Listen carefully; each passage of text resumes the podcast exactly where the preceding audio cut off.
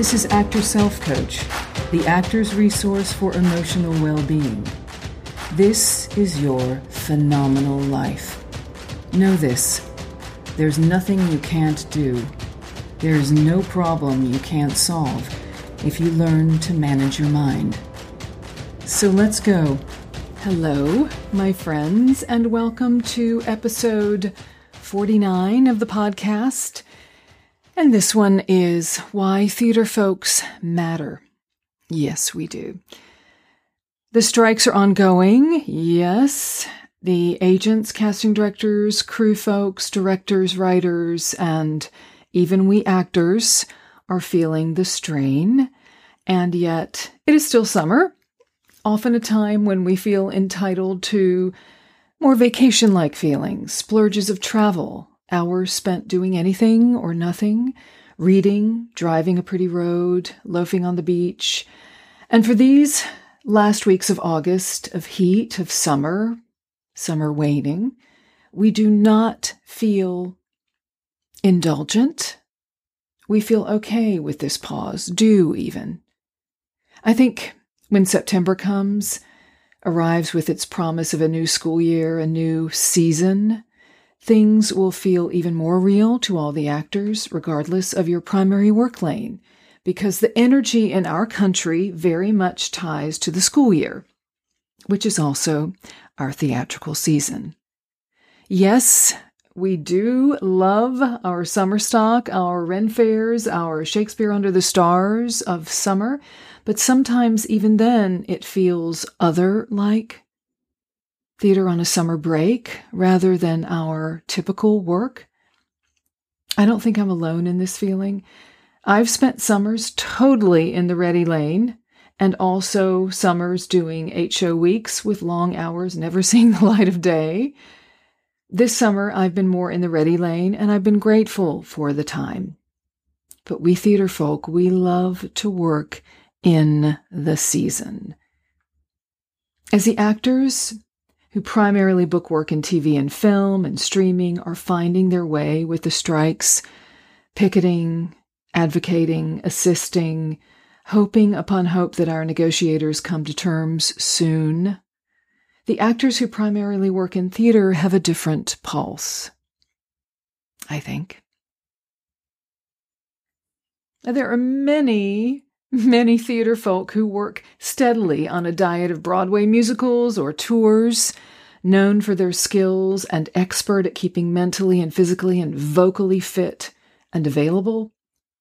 And there are many more theater folk who are very tuned into working sporadically, having bursts of work followed by fallow fields of wonder and hope. And here's the first thing I love about theater folks. We understand that. We understand each other in that. We have, almost to a person, all had both. So this is a non-exhaustive, certainly, but gratitude-filled thought sharing of who we are and why theater folks matter. We give the same love and energy to an audience of 14 as we do to 400. We welcome all the people. We are flawed and learn, and we are brave and misstep, because we are human, not glossy, finished products. We are never finished.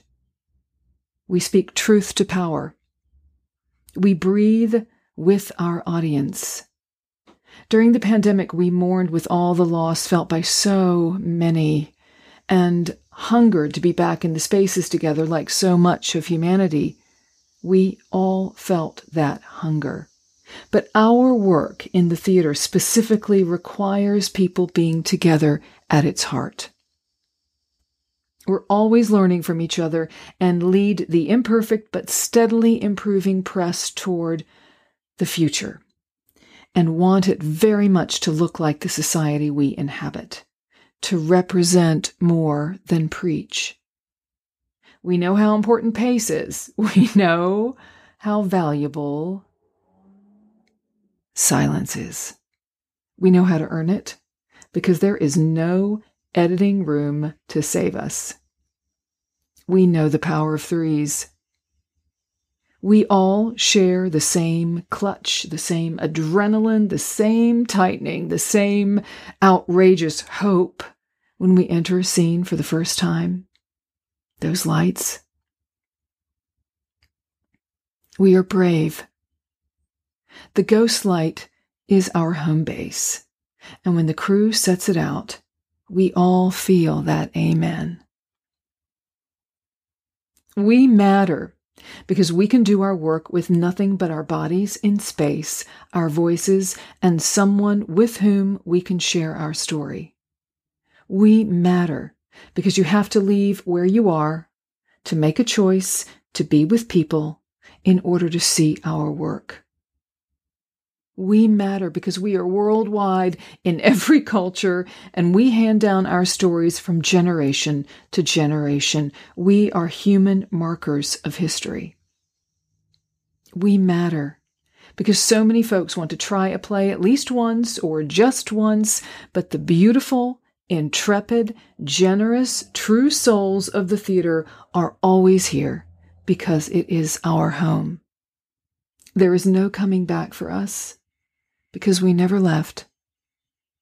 We matter because some stories are best when they are not captured, but rather experienced. We matter because the possibility of breathing life into roles written generations ago and finding our own meaning links our histories backward and forward in our own version of time travel. If you know, you know. We matter because we know the tape on the floor is the map we start with as equals. We matter because we fail first in the human experience. We fail publicly, and our lessons can prod the world forward. We matter because we are at heart a family, not because we are worthier or more talented or more compensated or more beautiful. We matter because we connect with our art in the most vulnerable way possible, live, in front of other humans, with no net. And that understanding of what we all do links us as family. We matter because we believe we do. We matter because the fabulous invalid holds us all with compassion and forgiveness and love, and we love her back hard. We matter because at any moment we could transform someone's point of view, their sense of worth, their feeling of identity, of being known, of being heard. We matter because the proscenium is our frame, but the world and its peoples are our materials. Their stories are ours. We matter because people need to know themselves, and we keep trying. As the great playwright Samuel Beckett wrote, "You must go on. I can't go on. I'll go on." I think that's who we are. All right, short, and I hope sweet. Have a beautiful week.